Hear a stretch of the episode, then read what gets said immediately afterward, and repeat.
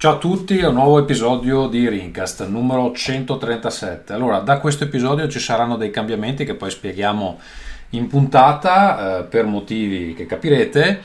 E, ehm, una cosa che cercheremo di fare è ritornare a una periodicità un po' più consistente e l'idea è di cercare di registrare sempre la prima settimana del mese. Al momento ci siamo spostati per quanto riguarda le live sul canale Twitch di Vito Iuvara è un parcheggio temporaneo eh, potremmo anche decidere di aprire un canale Twitch di Rincast per il momento vediamo come va e qual è anche la risposta del pubblico. Il podcast uscirà come al solito circa un paio di giorni dopo la live e il video verrà messo anche su YouTube uh, però uh, a questo punto non si potrà più seguire la uh, live su YouTube almeno per, ehm, per il momento e niente, tutto il resto lo, mm, ne parliamo in puntata e quindi vi lascio all'episodio. Ciao!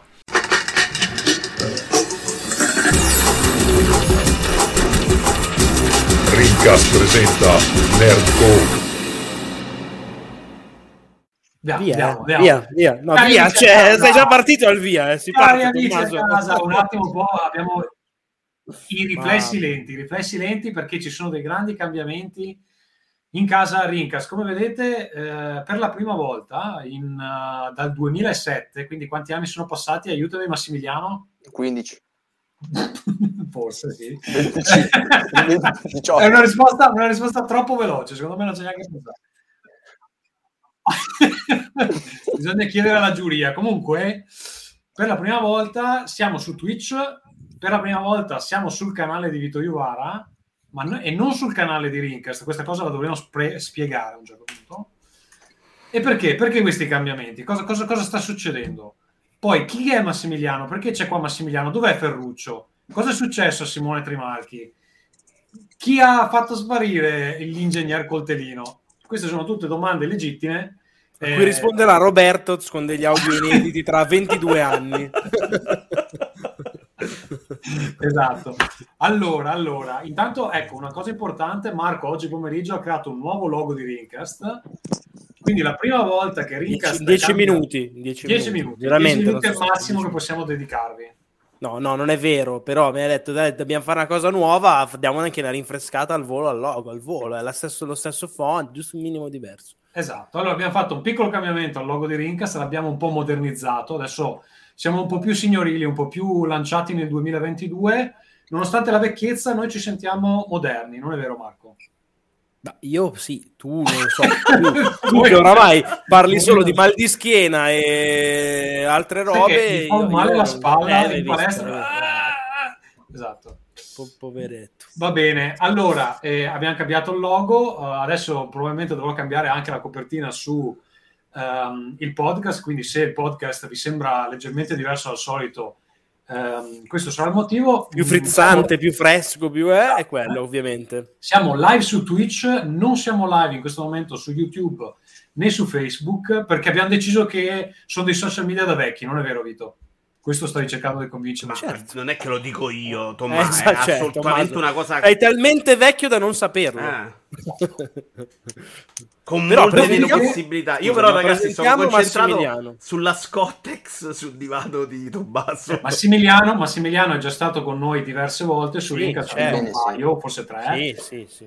E da oggi Massimiliano diventerà un membro fisso del cast di Rincast, almeno questa è la, è l'intenzione ma possiamo sempre licenziarlo, un po' come abbiamo fatto con Ferruccio, un po' come abbiamo fatto con uh, Trimarchi e Michele. No, Saltano teste come no, se non ci fosse Non domani. è vero che abbiamo licenziato nessuno. Dai, spiegalo tu, spiegalo tu. Spiegalo no, tu. semplicemente per organizzare abbiamo detto prendiamo un gruppo di persone che possono starci sempre, in cui tra l'altro non abbiamo considerato Montura in questo momento e chi c'è c'è viene, se no era veramente organizzare in set era impossibile, perché poi c'è uno che deve andare a zoccole, uno che deve andare a fare carte Magic, uno che deve lavorare 100 ore, non si riusciva proprio a organizzare, per snellire un po' abbiamo detto oh, facciamo sta cosa in tre, sì, poi però adesso zoccole, carte Magic, smettila di parlare sempre di Simone, parli qualcuno. scherzo, scherzo. No, in, realtà, in, realtà, Simone oggi non aveva Magic.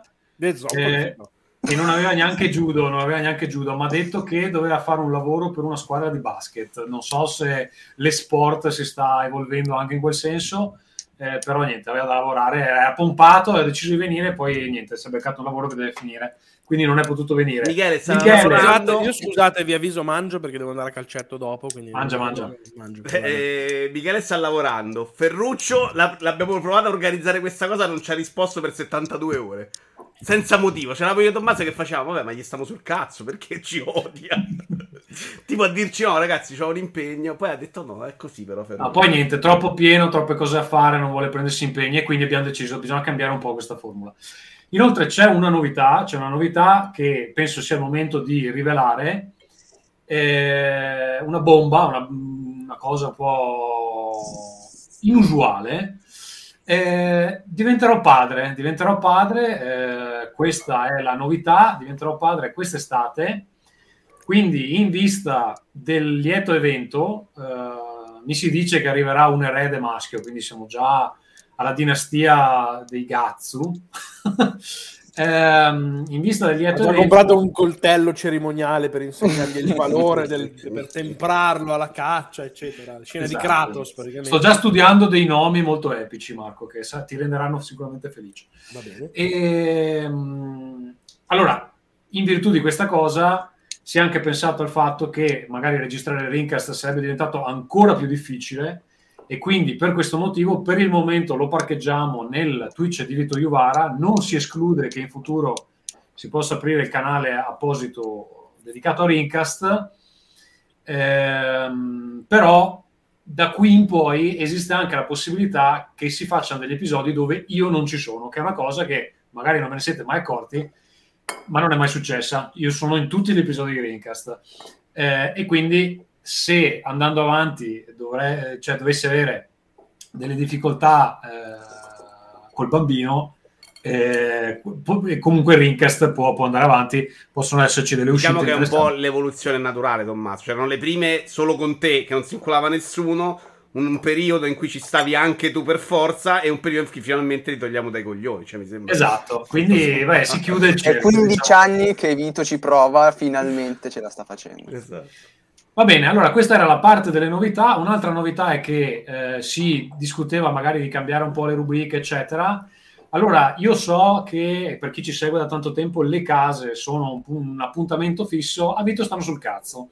Mm. E quindi eh, ho pensato che, eh, proprio anche in virtù di tenere le- gli episodi un po' più brevi, eh, per il momento, almeno se non ci sarà una rivolta popolare, credo almeno sposterò Casa Gazzu sul nostro canale Telegram quando mi viene voglia di raccontarvi qualcosa, ve lo racconto là. Quindi, Ma anche tutte le altre più- case puoi fare così, come facevi gli episodi su Telegram, no? Sì, però mi dovete mandare l'audio dopo, Eh, perché sennò certo. Io prossimamente manderò un audio. Va bene, allora, allora in caso alcune rubriche le sposteremo su Telegram e questo è un Guarda buon quanto siamo freschi e moderni, Tommaso. Guarda. incentivo per venire a parlare con noi su Telegram. Mottura invece farà i balletti su TikTok. Ogni tanto per, per, per presentarsi. Detto questo, io lascerei la parola a eh, Vito che eh, ha preparato una scaletta proprio snella e carica di, di emozioni. No, no, io lascerei la parola a Massimiliano, che è chiaramente quello preparato che sa raccontare le cose, quello più tecnico. Già, però, attenzione, Tommaso, devo abituarti a una cosa. Su Twitch la chat, lo dico per te che sei vecchio, è fondamentale. C'è tanta interazione, bisogna rispondere. Infatti, Gogol già dice: Questa delle case è una stronzata, bastavano 5 minuti l'uno. Già c'è il dissenso, vedi? Però è Gogol. quindi bisogna la ascoltare la chat, ma non Gogol, che lo conosco, quindi no, lui no. E quindi è proprio sbagliato già il principio, secondo me. Però è una questione, se vogliamo stare un'ora e mezza, invece non portava 5 minuti. Se porti 5 minuti per 8, diventa 40 minuti solo di quelle, secondo me. È proprio così. Però decidete voi, a me frega anche il Va gioco. bene, vai, vai, vai. Andiamo Li avanti. andiamo ascoltavo avanti. prima. Massimiliano, c'è stata la presentazione ufficiale di Spartacus che non si chiama Spartacus. Attesissima. che sarebbe stato un nome molto più figo per... eh, Sì, poi magari avresti dovuto incentivare chiamare anche meglio i tier, secondo me, eh, perché poi i plus, extra, ancora, ancora sto lì a cercare di capirli, però ce li spieghi tu adesso, mentre io, visto che su Twitch è moderno, posso far vedere la grafica da IGN, per dire. Vabbè, in breve, anche se penso che chi ci segue in realtà grosso modo abbia già letto la notizia, ehm, Sony cosa ha fatto? Ha annunciato che da giugno PlayStation Plus ci saranno tre piani, quello che conoscevamo fino ad oggi, che garantisce fondamentalmente la possibilità di giocare online, diventerà PlayStation Plus Essential e Scusa, costerà... Massimiliano, io voglio, scusa se mi trombo, ma faccio vedere Ah, gli ads che vengono fuori a Vito, sei un reumatologo, cioè proprio le cose da vecchi. vai su, vai su, sei coraggio. Le cose... Adesso gli verrà la tua prostata ti ascolta, sente? Mamma mia, mamma Vabbè, mia, che mamma. è scusa, continuate, continuate. Vai, prego, prego. E la novità principale sono gli altri due piani, che sono Extra e Premium, e che fondamentalmente fondono Now, che era un servizio autonomo fino ad oggi, però aveva 4 milioni di abbonati, quindi molto meno rispetto a PlayStation Plus che ne ha 48 milioni. Quindi Extra e Premium garantiranno la possibilità di accedere a un catalogo eh, in ampliamento di, stu- di giochi di prime e terze parti. I prezzi, non vogliatemi, la memoria non me li ricordo, mi sembra Me 12 li o ricordo 13 io. euro al mese extra e 16 euro al mese premium. Sì, 12,99 Però la cosa è che Sony 16,99. punterà tanto sul costo annuale perché dice che due terzi de- di chi è abbonato a PlayStation Plus si abbonano col prezzo annuale. Infatti il premium annuale costa meno dell'essential al mese. E, mm, Essential è il pacchetto, eh, scusate, Premium è il pacchetto completo, quindi anche lo streaming da PC, lo streaming da PlayStation 5, mentre col pacchetto extra non c'è lo streaming, se non ricordo male, ma c'è solo il download. E quindi i giochi PlayStation 3 che sono solo in streaming perché è stata fatta con un'architettura che l'ha resa incom- incompatibile con quelle successive, ci saranno solo sul pacchetto più costoso. Questo in sintesi, in estrema sintesi, è la novità. Eh, intanto ci chiedevano dalla chat le siglette. Questo dovrebbe farle Mottura. Fare della Non roba di tre secondi tipo giffina in cui facciamo partire le cose con... Ma scusa, ma ti sei comprato quel robo dove con tutti i bottoni potremmo creare dei file audio che tu premi il bottone e E parte la sigla. esatto, però qualcuno deve mettercela la siglina, capisci? Vabbè, Io posso farle parti- partire, deve farle Mottura. Beh. Adesso poi sentiamo Samuele, che è un grande DJ. eh, ci facciamo fare delle nuove sigle. Basta, cambiamo tutto adesso. Motura fa la grafica, no? L'audio, Vito. Mottura fa la grafica, eh, Massimiliano. Ah, beh, fate voi. Io Posso il fare bottone. pernacchiette in varia tonalità, non io nulla. schiaccio il bottone perché mi sembra. Allora, ehm, in realtà di questa tutta roba, poi parliamo se è una risposta o no al Game Pass, eccetera, eccetera, eccetera. C'è però un utente che se l'è presa veramente under secchio. È vero che fondamentalmente cambia molto poco per quasi tutti. E in un caso, secondo me, hai anche i vantaggi di avere i giochi PS5 che prima non c'erano, cioè quelli che erano solo Now. Però se prima c'era l'utente che faceva solo Now su- per giocarlo su PC, adesso quello si attacca al K perché paga da 60 a 120, Sì. giusto? Sì, costa- co- mm, sì. Se vuoi, se vuoi solo una cosa paghi quanti, euro. quanti erano quegli utenti là? Perché a me Eh, è sempre passa. evidentemente A me è sempre passa una roba dove non, cioè, non ne frega niente. 4-5 milioni nel mondo più o meno. No, aspetta, che facevano Now solo su PC. Ah, 4-5 beh, milioni quello 12. Sicuramente meno. Io ne conosco due, secchi proprio. Però io, il mio pubblico, cioè le mie amicizie sono chiaramente di vecchi PCisti fondamentalmente, quindi è evidente che, che quel pubblico l'hai un po' alterato. Guarda, il terzo o uno dei due è Just Things che è in chat. No, ok, quello è il terzo. lo so. Guarda, se vogliamo parlare di vecchiaia, Marco, voglio farti No, vedere era una cosa uno dei due in realtà. Qua sul comodino, di fianco a dove ho le console, i controller, eccetera, C'è un catetere. delle pastiglie, delle pastiglie, ho la cremina, la cremina e delle, e delle goccette. Delle Ma anche la eh. Scotex per fare le tue cose, Tommaso, l'ho vista bene. La Scotex per, per pulirmi quando mi cago addosso. Vabbè, pensavo, pensavo a roba diversa io, però, eh, pensavo a roba più sessuale. Ma prima si caga addosso e poi si masturba. Una, una roba. L'ha imparata dai fan di Sonic. Prego, andiamo pure avanti. No. Beh, che ne pensate, insomma? Allora, io voglio dire una roba. eh, trovo confuso il naming, come stavi dicendo tu, Vito, come credo abbia detto anche un po' Massimiliano. Eh, Hai di fatto- Extra e premium. sì, hai di fatto ehm, un po' complicato l'offerta nello spiegarla, nell'illustrarla, eccetera, eccetera.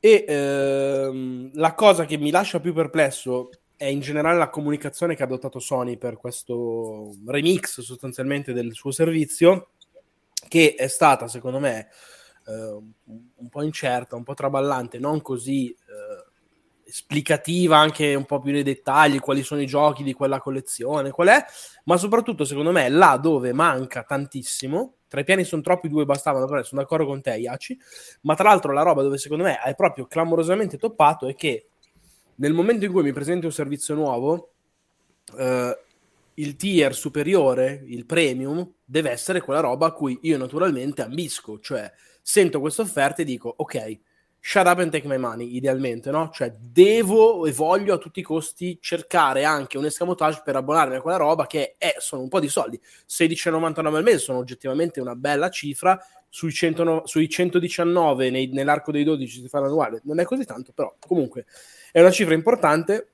Quali sono, diciamo, i eh, drive di questa roba qui che ti spingono a effettivamente eh, sottoscrivere questo abbonamento? Sono fondamentalmente due. Sono uno, il discorso legato alla retrocompatibilità e in generale al PlayStation Now, che diventano solo appannaggio di questo, di questo livello qui, con una mossa magari un pochino discutibile, però vabbè ma soprattutto secondo me la lacuna clamorosa è sulle demo, perché in realtà questo livello ha nelle demo, che non sono state ben illustrate, ben chiarite, ok che poi ci sarà tempo per entrare nel dettaglio, però nel momento in cui mi presenti il servizio, la cosa più figa che inizia a farmi un po' desiderare, me la vuoi illustrare, sbattere davanti agli occhi?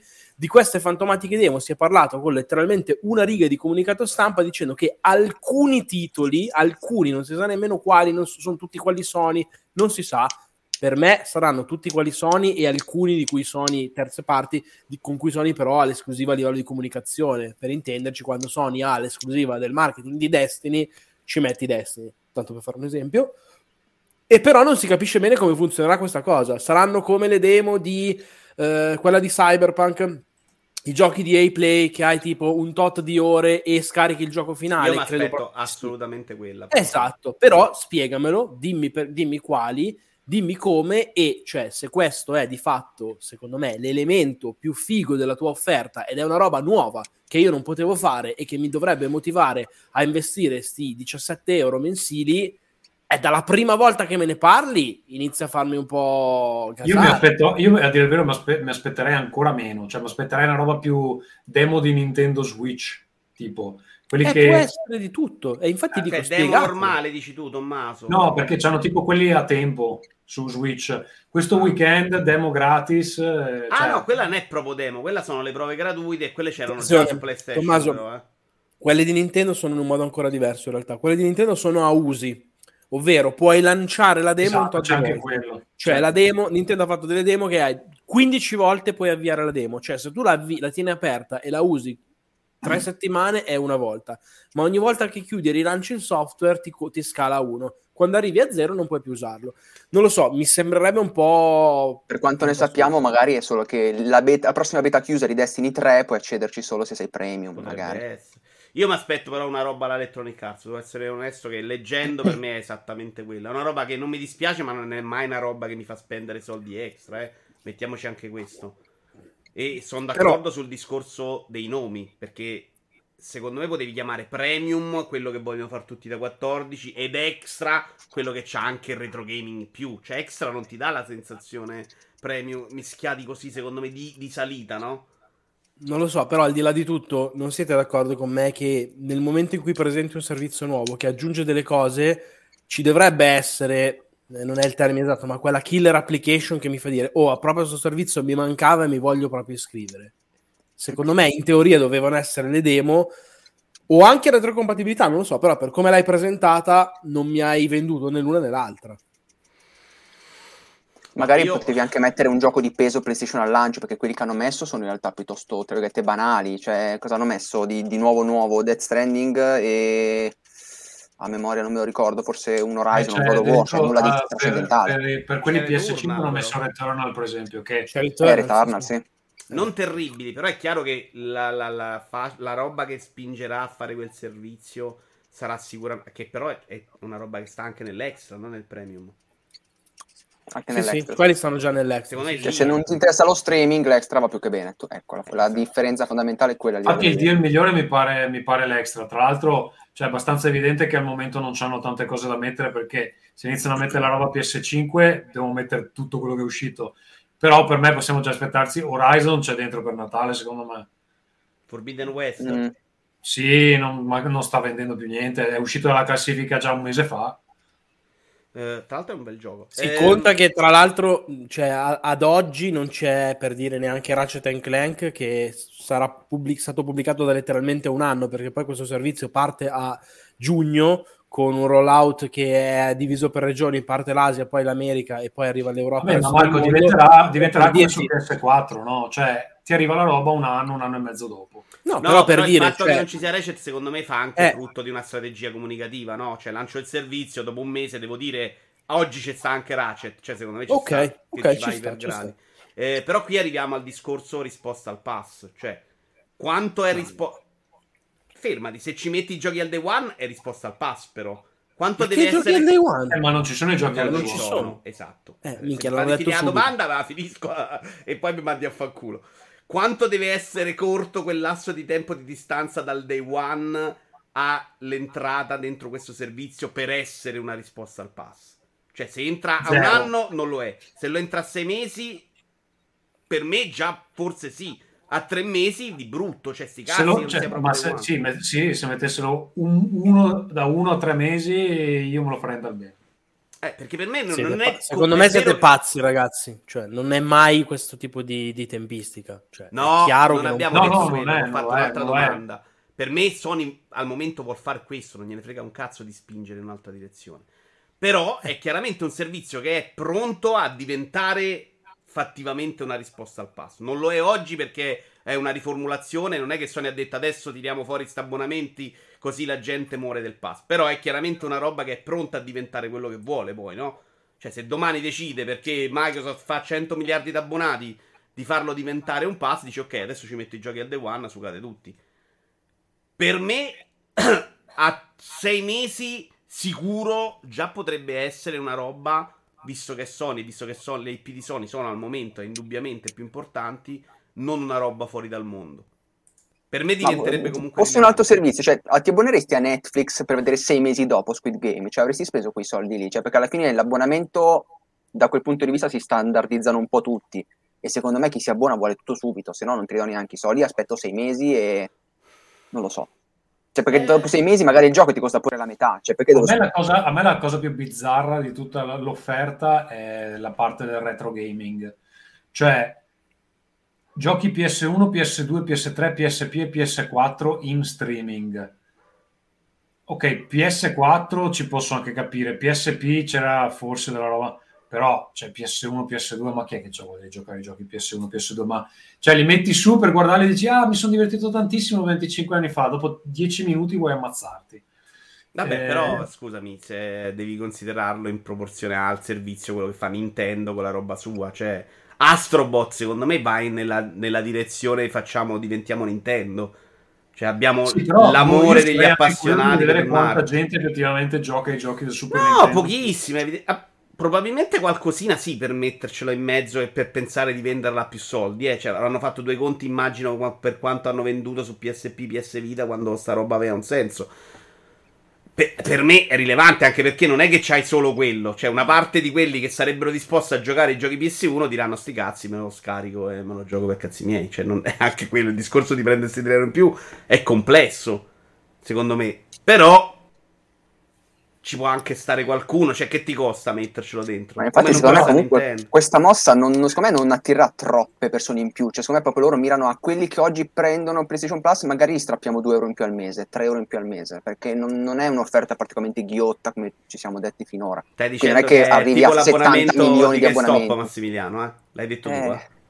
È tipo Sì, l'assicurazione no, di no, no. GameStop. Ma- ma Prendiamoci sì, sti 2 euro. ma- Alla, alla fine hanno preso PlayStation Plus, hanno messo insieme a Now e hanno fatto tre tariffe, cioè non hanno fatto niente di Beh, straordinario. però aspetta, l'hanno messo insieme al Now e fe- non è vero, Massimiliano. L'hanno messo insieme al Now per uno dei tre, cioè per tutti gli Sì, altri. nel non senso, c'è. cioè, i nuovi Eh, beh, piani però non non è dici- da poco, eh. Cioè, nel senso che il Now l'hai già era ghettizzato, l'hai ancora di più reso una parte di una roba che è riservata solo a quelli in alto. Cioè, E era l'unica cosa che potevano fare cioè, per dare un po' più di valore a quell'abbonamento lì. Però- E tra l'altro, no, però scusate, al now, nel Now la differenza grossa anche rispetto a co- all'approccio di Xbox è che con eh, Xcloud streami assolutamente eh, Serie X. Qua non streami PS5 in nessun Soprattutto anche dal telefono se volessi. Eh, ma lì, qui con niente, in nessun modo, cioè PS5 è completamente fuori da questa, da Sì, questa sì. roba qua. Ed è uno dei motivi per cui per me, per rispondere anche alla domanda, sono totalmente imparagonabili. E, cioè, sono imparagonabili perché,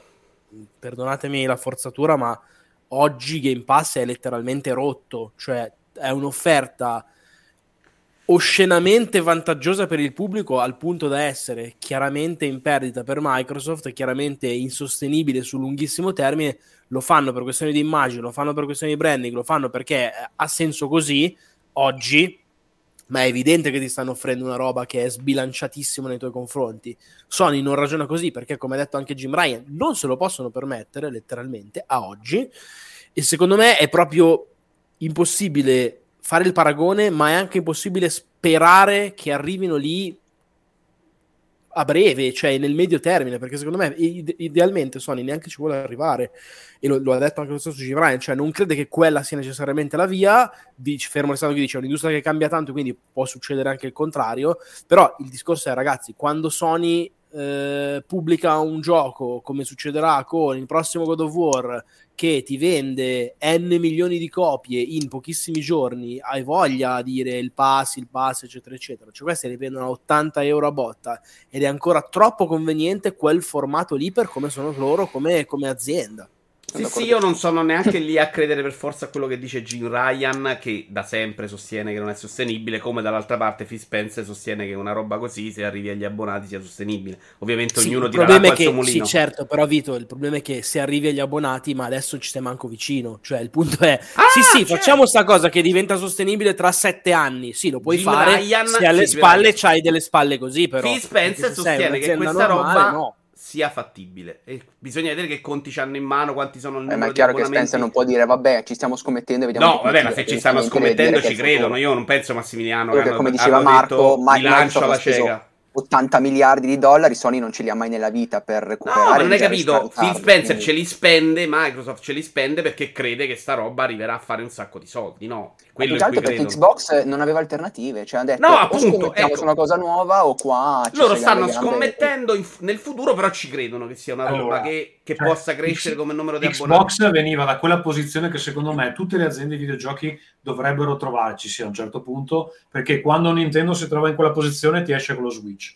Quando Microsoft si trova in quella posizione ti esce con la Series X e il Game Pass. Cioè è quella situazione dove dici le cose che stiamo facendo non funzionano, dobbiamo pensare diversamente, dobbiamo fare qualcosa di diverso. Purtroppo Sony viene da una generazione dove ha spaccato tutto, ha fatto la spavalda, ha fatto la, la spaccona e quindi con PS5 in realtà ha fatto overpromise e underdeliver fondamentalmente. Boh, io su questo sono molto da- in disaccordo perché per me, è un dici gioco, in per me è un gioco come Returnal su Xbox eh, nella nuova generazione ancora ci devo giocare con tutto rispetto per il multiplayer di Halo che secondo me è un capolavoro per Forza Horizon 5 che è bellissimo ma per me Returnal è un gioco che è tre spanne soprattutto quello che si è Sì, visto però su cioè, PS5 secondo me è tutto, Xbox è tutto quello che in- sta intorno ai giochi perché il Returnal non è neanche merito di Sony se vogliamo. Eh, Eh, era- pubblicato era- loro comunque cioè, è un io- io però vado- Adesso- Faccio con Cioè, vai a prendere proprio il gioco che, che- che conosco meglio, penso. Eh, Cioè, capito, sono arrivati e però- mi hanno detto eh, vi compriamo e il gioco Eh era sì, fatto. Cioè, cosa ha fatto è che ci con da insieme. E vabbè, eh, poteva andare Microsoft allora, che, che- che discorso è? Quello che Cioè, dicendo, io, io valuto il gioco che c'è su PlayStation contorno 5, dei scusa. Tommaso. È un contorno es- dei giochi Uno, che- dei due. È tutto, è tutto il contorno dei giochi che non è particolarmente innovativo, secondo me. Non è innovativo nei servizi, non è innovativo nell'hardware. Non so, me è, mi è sembrata molto sottotono l'uscita di PS5 eh, rispetto a quello che potevano Io fare. non sono da- d'accordo, però sentiamo un attimo che voleva dire Marco, perché poi io vado a vedere i giochi che ho giocato su PS5 e secondo me è uscita un sacco di roba ma che infatti, magari io sono uno di quelli critico, PS ma la roba c'è. Marco, scusa, vai tu.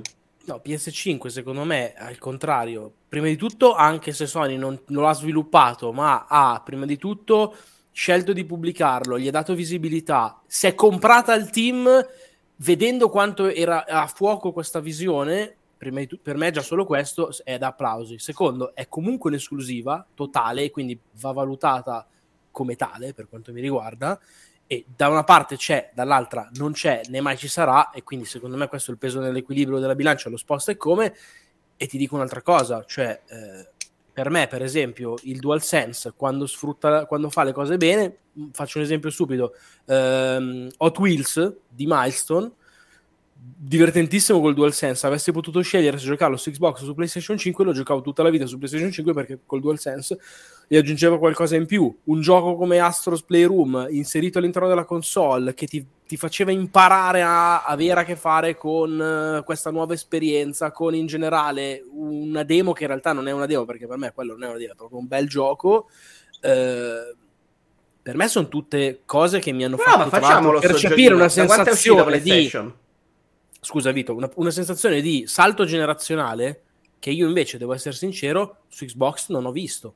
Perché, perché l'ho visto nell'illuminazione di Forza Horizon 5, il salto generazionale, ma là finisce per quanto mi riguarda. Poi con questo non sto dicendo che una è la figata e l'altra è da buttare, no, però che per quanto mi riguarda, se a oggi devo fare un bilancio, per me è nettamente a favore di PlayStation 5, ma nettamente. Se guardo sui giochi usciti, io sono d'accordo con Marco. È in prospettiva che Microsoft sembra assolutamente fuori parametro. Perché i giochi usciti abbiamo avuto Ratchet, per me non eccezionale, ma mai brutto. Returna, fighissimo. Eh, esclusiva temporale su console Deathloop e Ghostwire Tokyo, che sono di Microsoft, ma al momento ce l'ha solo Sony. E sono, secondo me, due buonissimi giochi. Uno molto, molto bello, che è Deathloop e Ghostwire Tokyo, per quello che ho provato. Mi sembra una roba bella. Io l'ho provato oggi. mm, Io ho fatto vabbè. 3-4 ore, è uno di quei giochi che mi ci metto, tipo Far Cry 6 e a me piacciono. Comunque, non, non eccezionale. Forbidden West, guardate che è un bellissimo gioco, eh. Certo. De- Demon. Souls al lancio, ripeto. Demon Astro- Souls e me ne sto scortando qualcuno, Gran. Turismo. Ah, Gran Gran Turismo. Turismo, Ok. Astro's Playroom, Da Microsoft abbiamo Forza Horizon 5, che è il gioco di auto perfetto per chi non ama Miles auto. Morales.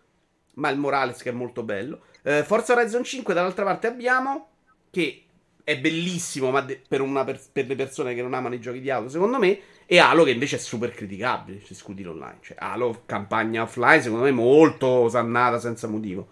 Poi, cosa deve far uscire da oggi Microsoft da qui ai prossimi tre anni? È la Madonna, non saprei dove mettere le mani. Cosa deve fare uscire Sony? Non lo so. Oggi Sony, forse per la prima volta nella sua storia degli ultimi vent'anni, non ha niente di annunciato con una data, perché God of War non ce l'ha la data, no?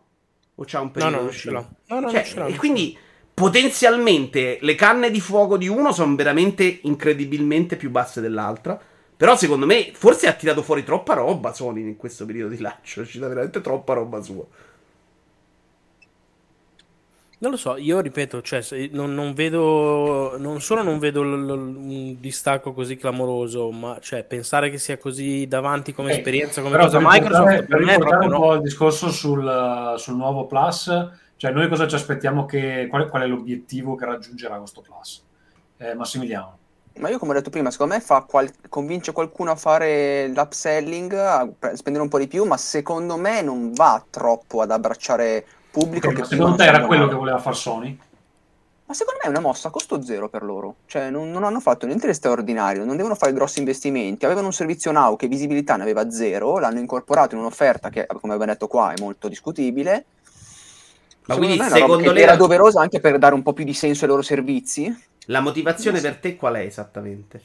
Cioè, Perché eh, Now così non aveva senso, adesso ce l'ha forse un pochino di più, come ha detto Marco, possiamo parlare di quanto abbia senso metterlo solo nel premium, nella sua veste completa, lo streaming continua a essere limitato perché non c'è su smartphone, eccetera. Il senso, secondo me, cioè, secondo me il problema è che prima che Sony annunciasse sta cosa è stata troppo pompata, cioè Sony che adesso ha tre piene del Plus, fine. Non è minimamente paragonabile al Game Pass, non ha annunciato acquisizioni, niente, e quindi dopo un mese che ci dicevamo spara il nuovo Game Pass, spara Spartacus, è in realtà la- l'annuncio sembra banale, ma perché secondo me è banale. Eh sì, è una rimodulazione. Rimodulazione. Vabbè, rimoluta- rimodulazione dell'offerta. Quindi, secondo me ci sta assolutamente. Non è mai una roba di grande chiacchiericcio. Però, secondo me, Sony la sta valutando come possibilità di prepararsi anche a muoversi meglio in altre. Con altri concorrenti se le cose, dove- cose dovessero andare male. E questa formula, secondo me, gli consente di essere più elastica. Io vi faccio, vi butto una cosa sul tavolo, ringraziando che ci sono 83 persone che ci guardano. Grazie. Grazie. Grazie, E ragazzi. Tommaso, capisci che questo è il, il, il format giusto che non ci sono mai state 80 persone su YouTube. Detto È questo, vero, è vero. è vero. eh, voglio Grazie, dire una cosa. grazie eh, visitatori. Eh, Come si chiamano quelli che guardano su Twitch? Twi- Twitchatori? Stronzi, io li Sai chiamo stronzi di solito, però anche spettatori va bene. Esatto. Eh, dicevo, non sottovaluterei, e mi, mi ha acceso la lampadina Massimiliano col fatto acquisizioni e certe altre dichiarazioni di, di Jim Ryan, ripeto, Sony palesemente, oltre ad essere di natura eh, incline al videogioco come esperienza single player, cinematografica, eccetera, eccetera, si sta eh, sicuramente avvicinando non con un piede ma con proprio tutte e due nel mondo dei game as a service ha acquisito Bungie apposta. Si sa che hanno in sviluppo diversi giochi game as a service e secondo me l'abbonamento magari come dicevate anche prima potrà poi in futuro eh, arricchirsi di sfumature di questo tipo qua, che personalmente mi fanno anche abbastanza cacare, per usare un francesismo, però sono cose che oggettivamente oggi hanno un peso, hanno un valore, tirano e secondo me Sony va più per dire in quel, cercando di avere un cercare di avere uno spazio particolare, speciale, una luce in quell'ambito lì rispetto a andare a testa a testa col Game Pass per mettere i suoi giochi al day one che secondo me non ha nessuna intenzione di fare. No, ma quello io non me lo aspetto se non quando è proprio inevitabile Microsoft l'ha sorpassata. Però ricordiamo che credo che Plus base faceva 50 milioni per non darti niente e questo pass eh, a un euro tanti abbonamenti fa 30 milioni oggi. Cioè, e c'è chiaramente un divario incredibile di Sony che fa un sacco di soldi. Quello che, di cui Sony potrebbe aver paura, però, non è tanto perdere utenti, ma se la gente si sposta sul pass per l- tutti i giochi, per le esclusive, perché gioca agli indie là, dopo continua a comprare là. Io credo che il grosso dei soldi Sony li faccia non dai tre titoli l'anno a 80 euro, ma del 30% della roba che vende sul suo store, che era l'unica utenza console, 100 milioni di giocatori che aveva lei, mentre Microsoft, che eh, mi dicono abbia venduto un sacco di Xbox One in realtà alla fine, 50 milioni, ma mi sembra una cifra che non capisco esattamente dove cazzo ce le abbia la gente. Però fondamentalmente lo store che, che usavano era quello. E quindi, sai, se la gente, sto pass prende forma come modello, eh, tu devi essere pronto anche a un'alternativa, cioè a vendergli una roba di quel tipo. Scusa, evidenzia il messaggio di questo genio Jack la- la- Life Goes On che dice che ha visto il documentario The Name of the Game dove ci siamo io e Harry Kruger ed è bellissimo, dovrebbe aver vinto 7 Oscar. Per fortuna non c'era Freddy Krueger perché sarebbe stato un bel casino. Ma dove lo fanno? Dove lo fanno? Dove si può vedere in Italia? Cioè, c'è, lo fanno in Italia, stream da qualche parte? Dan- sai che non lo so. Allora c'è, in- c'è su Amazon Prime in tutti i paesi Tranne l'Italia. Italia, tipo. E c'è su, te lo puoi comprare su iTunes, c'è su Apple TV. c'è. Ma intervistano anche te, Tommaso? No, ma io sono uno dei protagonisti. Ah, e che cazzo? No... non è un'intervista. Cioè, E passami un, e passamelo Eh, via, passa- via, passa- via WeTran- e passamelo via WeTransfer. Sapete dove lo potete comprare? Su Steam. Te c'è. 10 euro, santo Dio. Ma non faccio ce l'ho, c'ho il DVD. Cosa vi faccio? Vabbè, io saprei ripare un DVD, non è neanche sta roba incredibile. Quando faremo Ringcast Plus ci sarà il documentario incluso nella bolla. Non per farmi dare del santo, ma io ho rippato 10 stagioni di Friends. ah, Anzi, gliel'ho messe su DVD a Ferruccio. Ma glielo pago, che mottura barbone, glielo pago, ma c'è, c'è lo sbattimento di regista, ma ma che cazzo, gli mando, gli mando 20 Vabbè, se c'è su Steam va bene, però, cazzo. Guarda, c'è, adesso, adesso vado a vedere, ma mi pare che ci sia su iTunes. Non so se c'è anche su Apple TV, vediamo. Adesso guarda, controllo. Vabbè, vabbè. Andate avanti. Eh, Va vabbè, argomento, invece sul discorso sostenibilità non sostenibilità, voi a sensazione cosa credete? Che ha senso quello che dice, cioè se loro si mettono 200 milioni per fare un prossimo gioco, loro dice noi sti soldi non possiamo permetterci perché non abbiamo le risorse economiche di una Microsoft che oh, vale quante qual è il moltiplicatore di Microsoft rispetto a Sony? Vabbè, ma non- secondo me qui però si fa un errore. Non è che Microsoft dice io non voglio farci i soldi, eh. Cioè, non è quello il Però paragone. Microsoft può mettere un acceleratore e si è visto quando ha messo 70 No, certo. miliardi per Activision che Sony non può fare. E- Ha, un, ha un business molto stabile e che è quello di vendere i giochi a prezzo pieno, i DLC, le microtransazioni. Secondo me in questo momento non, c'è proprio neanche il motivo commerciale per andare Ed a seguire un evidente. modello Quello che, dobbiamo, quello che vi ho chiesto io è se secondo voi al raggiungimento di un certo numero di abbonati questa roba sia effettivamente sostenibile. Come sta succedendo per il cinema serie TV. Se andavi dieci anni fa a dire a uno che faceva Spider-Man, guardate, adesso facciamo solo streaming, te ridevano in faccia. Questo bisogna capire. Il mio problema, secondo me, è che il cinema lo vendi a tutti. Cioè, il mio grosso dubbio. Io ne ho tanti di dubbi sul modello pass. Uno di quelli è che mentre sul cinema puoi raggiungere tante persone, il pubblico dei videogiochi, nella sua storia, si è dimostrato molto meno elastico e, in, e ingrandibile, diciamo così. Perché quante console ha venduto PlayStation 2? Quante console ha venduto PlayStation 5? Poi i videogiochi fanno i miliardi, aumentano i giocatori, però vanno sul mobile. Che non, quel giocatore di mobile è difficile che lo porti sul pass. Mio padre all'inizio, cioè quello che posso dirti, scusa, ti ho interrotto, è no, che vabbè. per esempio il modello Netflix abbiamo visto che ha funzionato anche per Apple, per Disney, per Amazon. Ora abbiamo il Game Pass che ancora deve dimostrare tutto, cioè tra cinque anni vediamo che discorsi faremo e quindi bisogna capire quello che dici tu, cioè se effettivamente il mercato sta chiedendo gli abbonamenti o se è un tentativo di Microsoft di provare un'altra strada. Perché al no, momento in Europa e in Nord America sono il 4% gli abbonamenti, cioè vuol dire che il 96% delle persone compra i giochi come ha sempre fatto. Sì, sì, ma io sono convinto che sia proprio difficile aumentare in modo clamoroso quel, quel numero di giocatori, perché c'è proprio un tetto per l'età, per la sbatta, per un sacco di cose, a meno che questo servizio non vada poi a influenzare anche il modo in come vengono, su come vengono fatti i videogiochi. Non è impossibile che si comincino a creare videogiochi tornando un po' al passato, non da 140 ore per forza, esperienze più brevi, cioè possono cambiare tante cose effettivamente. Ah, secondo me, scusa, ecco, ti ho interrotto ancora perché mi stai venendo dei, dei no, no, Secondo me c'è un'altra differenza, la gente prima di Netflix i, i, i film li guardava già in streaming, solo che li piratava c'era anche secondo me un, un, una fruizione diversa quando ho detto vabbè c'è sta cosa che è come lo streaming pirata ma è di qualità, non devo rompermi le palle, non posso è, più co- è più comodo, esatto. Sì, mi, danno 10, mi do 10 euro e mi guardo i film, basta, mi sono rotto le balle di sentire oggi sono veramente euforico, le pubblicità porno, basta, gli do sti soldi. Ma la gente già, per, già guardava in streaming da 10 anni. No, no, ma, ma, in realtà guardava TV da sempre, è una roba che ti chiede veramente poco tempo, poca sbatta e poco impegno. Io oggi, che sono uno che gioca 80 giochi l'anno, comincio Ghostwire Tokyo e tre ore, c'ho proprio quella, sai, quella sofferenza, la nausea in cui mi spiegano 800 robe, mille valute, mille cose che io faccio fatica, proprio lo trovo fastidioso. E sono uno che è abituato. Non lo dai a uno che non è giocatore quel tipo di cosa. Secondo me, per far funzionare bene questo modello, servirebbe aumentare tanto il numero dei giocatori. Un po' come fece Wii portandosi dentro le vecchie, per, per riassumere. Sì, cioè, infatti secondo me non penso che espanderà più di tanto il pubblico. Eh, se non espande però se lo danno sui denti, eh. Cioè, è chiaro che non è una roba che vedremo in 5 anni, ma cioè, di soldi ce ne stanno spendendo veramente tanti. Chiaro che Sony... Ma che gliene frega adesso a lei di star lì a, dire ok, proviamoci? È in posizione di stravantaggio. Quando vedrà veramente che non vende più giochi sullo store e che Microsoft è avvicinata, dirà vabbè, ce li metto metto i giochi al day one, li metto dopo tre mesi nel now. Cioè, a quel punto lei può, può andare scalando, no? Se è già molto aperta al mercato PC, per esempio, che è una roba stupida che dovevano far tutti molto prima, secondo me. Tu, Massimiliano, che segui il mercato con un occhio di falco, eh, Microsoft su mobile non sta facendo niente, giusto? Beh, a Minecraft, credo fondamentalmente.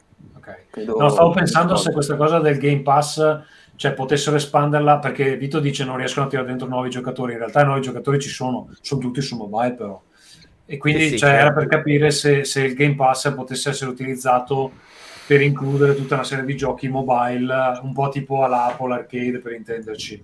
Però non mi pare che si sta muovendo in quella direzione. Ma è un mercato che vive di dinamiche sue, secondo me, come Apple anche ha dimostrato, far pagare la gente per giocare su mobile è difficile, a meno che tu non sia riuscito ad attirarla col gioco gratuito, che li ha coinvolti, li ha ingaggiati e quindi poi iniziano a spendere 1, 2, 1, 2 euro e poi nel tempo si accumula e magari la spesa media diventa di 90, 100 euro. No, poi è chiaro che l'Xcloud pure va, secondo me, in quella direzione, loro ci stanno provando a spingere, no? è per un altro tipo di giocatore, ma sai che i giocatori poi cambiano anche abitudini, eh, perché Fortnite è molto più un gioco classico che un gioco mobile e ci hanno giocato tutti su mobile. Se riesci a trascinare quell'utenza a provare più cose, a conoscere il pass, perché poi un dato secondo me a favore del pass oggi è che 30 milioni sapremo poi quante cifre, quanti soldi veri sì, hanno preso. Eh, dalla, dalla, chat dicono Danarp82 dice che ha effettivamente appena speso 70 miliardi per prendersi il mercato mobile, perché noi ci dimentichiamo che in realtà in quel pacchetto lì esatto. c'è anche esatto. King sì. e c'è Blizzard che ha già fatto della roba mobile ha- eh, c'è Activision che ha il Call of Duty Mobile, che penso che sia il Call of Duty più di successo di sempre, giusto? Sì, sì, Quindi eh. effettivamente si sta muovendo anche in quel senso. Non capisco benissimo come ci rientri il Game Pass, perché il Game Pass non va a prendere quel- quei giochi lì. Quei giochi lì avranno un modello di business diverso. Sì, Però sì, sai, Vito, però- tu hai citato Fortnite, ma secondo me Fortnite però non ha espanso il pubblico. C'erano dei ragazzi che hanno trovato in Fortnite un luogo dove trovarsi divertente e quindi giocano a quello. Cioè, però Eh, non è secondo me eh, me gente nuova che adesso vuole Microsoft. Massimiliano. Cioè, loro non vogliono, vogliono quei 100 milioni che giocano a Fortnite che fanno quei soldi. Che gliene frega di No, noi. io non sono tanto d'accordo. Eh, ma eh. se Secondo me a invece Fortnite, è, espan- Fortnite. espanso come il pubblico Fortnite. Cioè, c'è un sacco di gente che Perché persone me... che non giocavano adesso Sì, giocano i ragazzini, Fortnite. certo, i ragazzini di 13 anni hanno iniziato a giocare a Fortnite direttamente perché giocava il compagno e usano Fortnite nemmeno per giocare, cioè lo diceva anche Simone mi pare, cioè, c'è gente che, ci sono bambini, ragazzini che usano Fortnite come piattaforma per parlare, cioè hanno sì, acceso Fortnite e, esatto, cioè, dei compagni di scuola, cioè I miei nipoti, dei- i dei miei nipoti fanno classe. esattamente quello. Però Massimiliano dice un'altra cosa. Quel tredicenne non è che non avrebbe giocato ai videogiochi in vita Eh, sua. esatto, avrebbe giocato un'altra cosa. Eh? Eh, però è Microsoft, infatti, è entrato, me- grazie a, è entrato grazie a Fortnite, però. No, Cioè, così come uguale sta. Minecraft. Cioè, Minecraft di sicuro ha portato un sacco di gente che non giocava, bambine, pensate soprattutto, ma non scherziamo.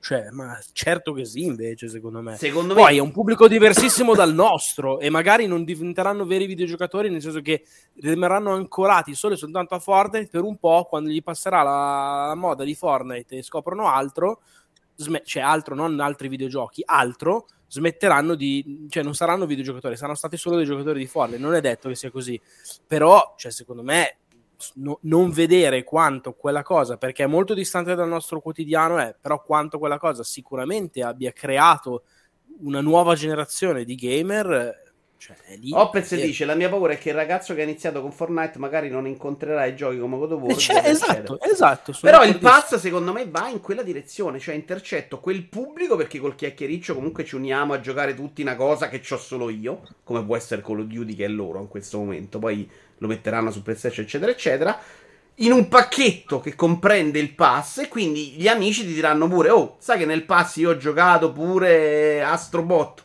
ma mi è venuto un t- Narita Boy, e magari provano anche quello, cioè non è impossibile che questo pacchetto che ti porta dentro al gioco Fortnite del periodo, poi ti avvicini ad anche altre cose. Ed è quello secondo me che vuole Microsoft. Però è possibile che nel momento in cui ti avvicini ai videogiochi con quella forma che ha Fortnite, che come diceva Marco è anche proprio un- una rete sociale in cui parlare con i cristiani, al massimo ti approcci a altre esperienze online simili, ti approcci magari a Roblox, ti approcci ad altri giochi online, cioè non... chi entra in Fortnite ha quella roba lì e si guarda i trailer, fa quello che vuole in Fortnite, secondo me non- magari non c'è neanche interesse ed è giusto così che giochi Zelda, cioè non è che tutti devono finire a giocare a Zelda. Se vuole passare sulla sua, la sua vita su Fortnite lo faccia, va bene.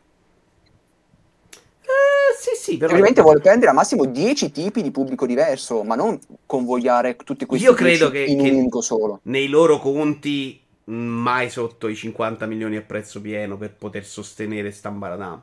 Che non sono i 70 miliardi che rientrerai con 40 anni, ma per poter far soldi con questa roba, sostenendo i studi e mille giochi, nel momento in cui c'hai un gioco al mese, devi avere ma proprio minimo minimo 50 milioni, se no secondo me cioè proprio mai nella vita. Ma non è impossibile che a cin- quella cifra ci arrivi. Se il loro obiettivo è 300 milioni, ho più dubbi. No, 300 milioni non ci arriva Netflix, figuriamoci se ci arriva l- l'abbonamento dei videogiochi. Se arriva a 100 milioni per me è il successo della vita. Cioè... 100 milioni non impossibile.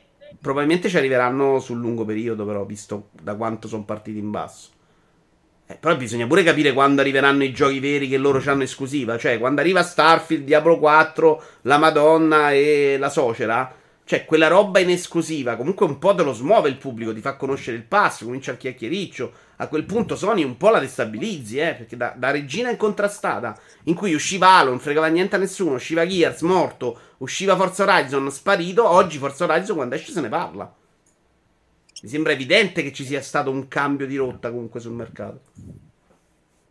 Scusa, Sì, Vito, ma tu ti sei fatto i conti di quanti abbonamenti servono No, è impossibile costi? quello farlo, Tommaso, è possibile. Cioè, non puoi mai saperlo perché poi non è solo l'abbonamento, è tutto l'indotto. Ah, ecco, però una cosa che sottovalutiamo è che giustamente Xbox sottolinea spesso, mentre Netflix ti abboni, guardi il film, fine, tu puoi andare- arrivare su Game Pass, scopri Sea of Thieves, figata, e ti compri il DLC. Il DLC mica sta nel pass. Sono altri soldi extra che arrivano comunque dentro ai giochi online. Ma ci sono quelli e l'altro giorno Ma Mike c'è anche gente, scusate, che si compra anche il gioco proprio, eh? Cioè, perché alcuni poi si comprano proprio il gioco. E soprattutto questo chiacchiericcio intorno a Forza Horizon ha portato qualcuno che prima non l'avrebbe conosciuto a comprare Forza Horizon fuori dal pass. Tutta questa roba di gente che parla dei tuoi giochi, di gente che gioca dei tuoi giochi, di gente che streama i tuoi giochi, porta altre persone a comprare i tuoi giochi.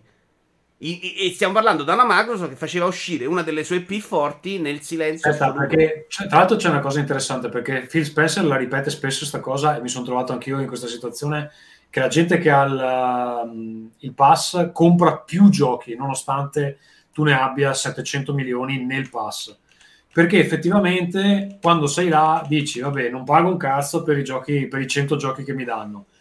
Questo mese me ne compro uno questo mese me ne compro due cose che magari prima non facevi perché magari il pass l'hai già pagato non so l'anno scorso. Io ad esempio ho fatto l'abbonamento per tre anni. Io per tre anni non pagherò i videogiochi. Quindi se ogni mese se un mese mi va di comprarmi una roba me la posso comprare. In più ogni tanto i giochi escono e quindi magari se è una roba che ti piace e ti vuoi tenere dici cazzo sta per uscire dai me la compro che c'è anche lo sconto Tra Cioè, l'altro, scusa, hai aperto secondo me una questione da trattare perché il problema vero, Vito, è che nei numeri di cui si parlava prima, anche ovviamente molto a spanne, 50 milioni, eh, ragazzi, quella gente non lo paga quanto dovrebbe. Cioè, no, no, l'ho perché- detto dall'inizio sta cosa. ok, io, tutti, tutti, Esatto. letteralmente tutti, non lo pagano quello che deve. Cioè, il giorno che Microsoft dirà, signori, non solo non si scherza più, eh, basta con queste stronzate che fai i giri con la chiave brasiliana, t'abboni per 36 mesi al God, lo converti in quell'altro, eh, come hai detto adesso tu,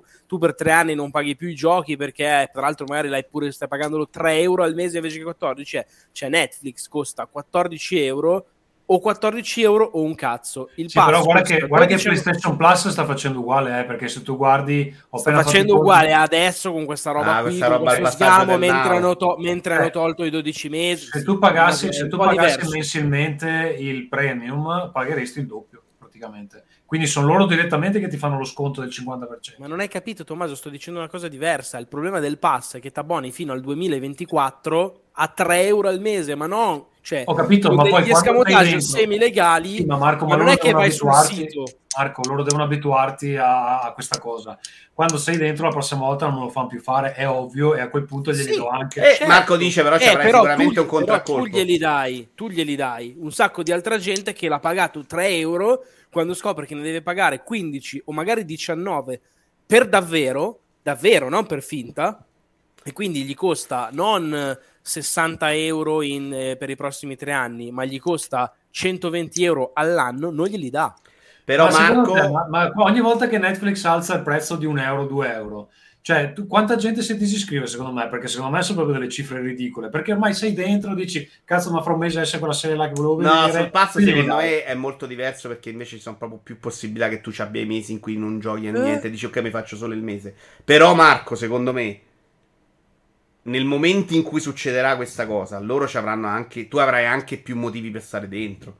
Cioè nel momento in cui il pass diventa non l'indino io come oggi per me, ti- ma Diablo sono d'accordo. 4, Dico Starfield, solo, Skyrim, Vito, eccetera. Ci nell'equazione sono d'accordo però io Eh, quello sì. che dico è che nell'equazione in cui si sta di- mentre si parla di questa roba per me è impossibile non mettere eh, lì sul tavolo che un sacco di gente ma veramente un sacco di gente Quasi tutti, non lo paga e quasi tutti non lo paga 12,99 Ma guarda, è la prima cosa che ho detto. Io parlo Eh, sempre di. Adesso è 30 milioni in questo modo. E poi si parlerà di abbonamenti veri. Cioè, in questo momento è chiaramente una roba super falsata. Ecco perché secondo me fare i conti oggi è assolutamente impossibile. Però sono sicuro che Microsoft in testa abbia. Per arrivare a un punto in cui faccio soldi, dovrò avere 50 milioni a prezzo pieno, 60 milioni a prezzo pieno. Che ne so, ce l'hanno loro una cifra in mente, no? E sanno che con quegli abbonamenti poi c'è un indotto diverso, un giro, una roba che ti porta altri soldi.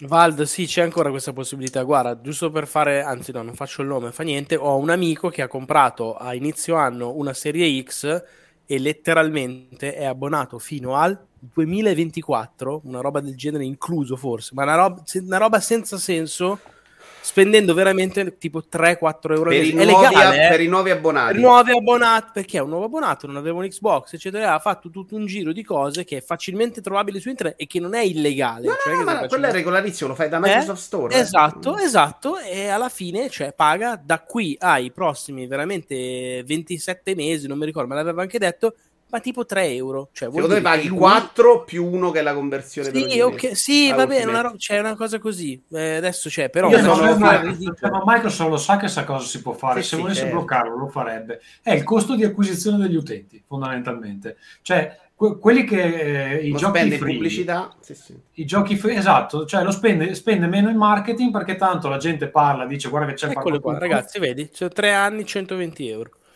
Sì, sì, ma io Sì, ce ma l'ho fino a ma il marzo giro l'ho fatto 2023 anch'io dal lancio, il gi- tutti a 5 euro. eh. Quindi È il giro, è il giro che, si- che- che si può ancora fare, che, che- che fa- che fanno i videogiocatori che sanno cosa fare, però noi siamo una bolla un po', eh, perché cioè, già esci un po' dai super hardcore e sto trucco non lo sa, non lo sa nessuno, insomma. No, Tommaso, il problema è che se c'è dei super hardcore la gente non sa che c'è il pass. Questo Non è per me il esiste. vero problema. Però questo Cioè, secondo il me che Microsoft veramente si imporrà e secondo me diventerà un competitor, ma anzi, cioè, il, il primo della lista sarà, e questo l'ho detto anche tante volte su Everai, nel momento in cui l'uomo della strada che gioca a tre giochi l'anno saprà che c'è comunque questa opportunità. Poi magari non gliene frega niente perché tanto vuol giocare solo a quei tre e quei tre manco ci sono perché FIFA, GTA e non ci sono. Però la gente là fuori, quella dei numeri veri, quella che non sono i 100, 100 cifra tonda che adesso ci stanno guardando, grazie, eh, quelli lì non lo sanno che cos'è il Game Pass. E secondo Credo me questo è un problema a livello marketing. di spettatori più alto di sempre di Ricca. Pensa, Tommaso, mannaggia, ma come cazzo è stato possibile questa cosa? Sai, i soldi che hai perso, Pensa. soldi che potevi fare. Non abbiamo neanche detto che potete donare a Rincas perché adesso siamo da Vito Iuvara. Poi so prepariamo, può prepariamo però i link, le cose in futuro, dai. Senti, eh, sì, comunque è un bell'argomento. A me piace un casino questa roba. Perché comunque è un mercato completamente pazzo in questo momento. Microsoft con la sua idea passo. Sony con la sua idea faccio Sony. Però la vedo un po' sbarellante. Nintendo con ma chi ve se incula, io sono Nintendo. e comunque è sempre bello, cioè che ci siano tante possibilità. Ma secondo me perché possono proprio coesistere, cioè tra anche tra dieci Eh, anni bravo. magari stiamo qua a dirci le stesse identiche cose. Perché Eh. gente vuole solo comprarsi io vi gioco. dico dal punto di vista di uno sviluppatore, no? Perché io alla fine lavoro da uno sviluppatore, noi adesso dobbiamo iniziare un nuovo progetto, cioè e, i tempi sono lunghi, le- in studio si dice no, ma fra due anni è pronto, saranno cinque alla fine, ok? Cioè, quando lavori su questi tempi qua, cioè noi non sappiamo neanche dove andrà a finire il gioco. Perché eh, cioè, puoi fare i ragionamenti su quello che hai fatto fino adesso e su quello che pensi possa essere fra uno o due anni. Però nel momento in cui sfori uno o due anni, come sarà sicuramente il nostro caso, è già difficile dire ok, ma lo vendiamo a- come esclusiva a qualcuno, eh, vendi a prezzo fisso, ehm, lo, lo- lo metti nell'abbonamento di qualcosa. Cioè, è difficile anche orientarsi dal punto di vista dello sviluppatore. In questo momento noi stiamo andando al buio, cioè l'idea è prima facciamo il gioco, vediamo chi è interessato e poi, e poi Scusate, è una domanda. Nel pacchetto dei- che include fino a 400 dei giochi per PS4 PS5 più divertenti, secondo voi butteranno dentro qualche cosa tipo Indie al Day One o no? Mai nella vita. Ecco, sta cosa che non c'è una lista dei giochi, secondo me è già un Vabbè, grosso arriverà. Secondo me lì problema. faremo una chiacchiera più approfondita. Però secondo voi è possibile che intendano in quei 400 giochi anche qualche cosa piccola al Day One? Beh, per me, visti i numeri, de- ci sarà sicuramente qualcosa. Secondo me no. Perché? Perché secondo me è un catalogo più di robe vecchie, robe già uscite, robe anche magari recenti, ma non la nuova pubblicazione al day one. Secondo me no, non è quella lì la direzione. Anche perché rischierebbe di avere quasi in casa qualcosa che mh, va contro la sua strategia. Cioè, gli indie al day one, i suoi no sarebbero rumorosi, Esatto, esatto, proprio non, non esatto. vuole. Eh, per- esatto, Anche perché io sono molto prende le d'accordo. royalty dei giochi che vengono venduti, quindi chi- chi Secondo gli me no, cioè proprio per me no, esattamente, creerebbe un precedente per cui mi di- esatto, ti dicono "Ah, ma perché c'è Sifu e non c'è questo?" No, per me è, è no. Io sono più possibilista. Difficile, però no, sono possibilista. Per, per rendere questo extra più appetibile. Perché secondo me loro puntano a vendere molto l'extra e poco il resto. Eh. Cioè, per me l'abbonamento a cui loro gli piacerebbe che ti abbonassi tu sarebbe l'extra. E più si abbona all'extra, più diventa, secondo me, accorciabile quella, quella scadenza per metterci il titolo PS5 recente. No?